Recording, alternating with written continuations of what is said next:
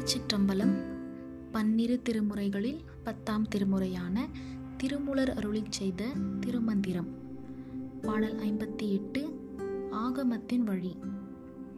பாடல் அண்ணல் அருளால் அருளும் சிவாகமம் எண்ணில் இருபத்தென் கோடி நூறாயிரம் விண்ணவர் ஈசன் விழுப்பம் உரைத்தனர்.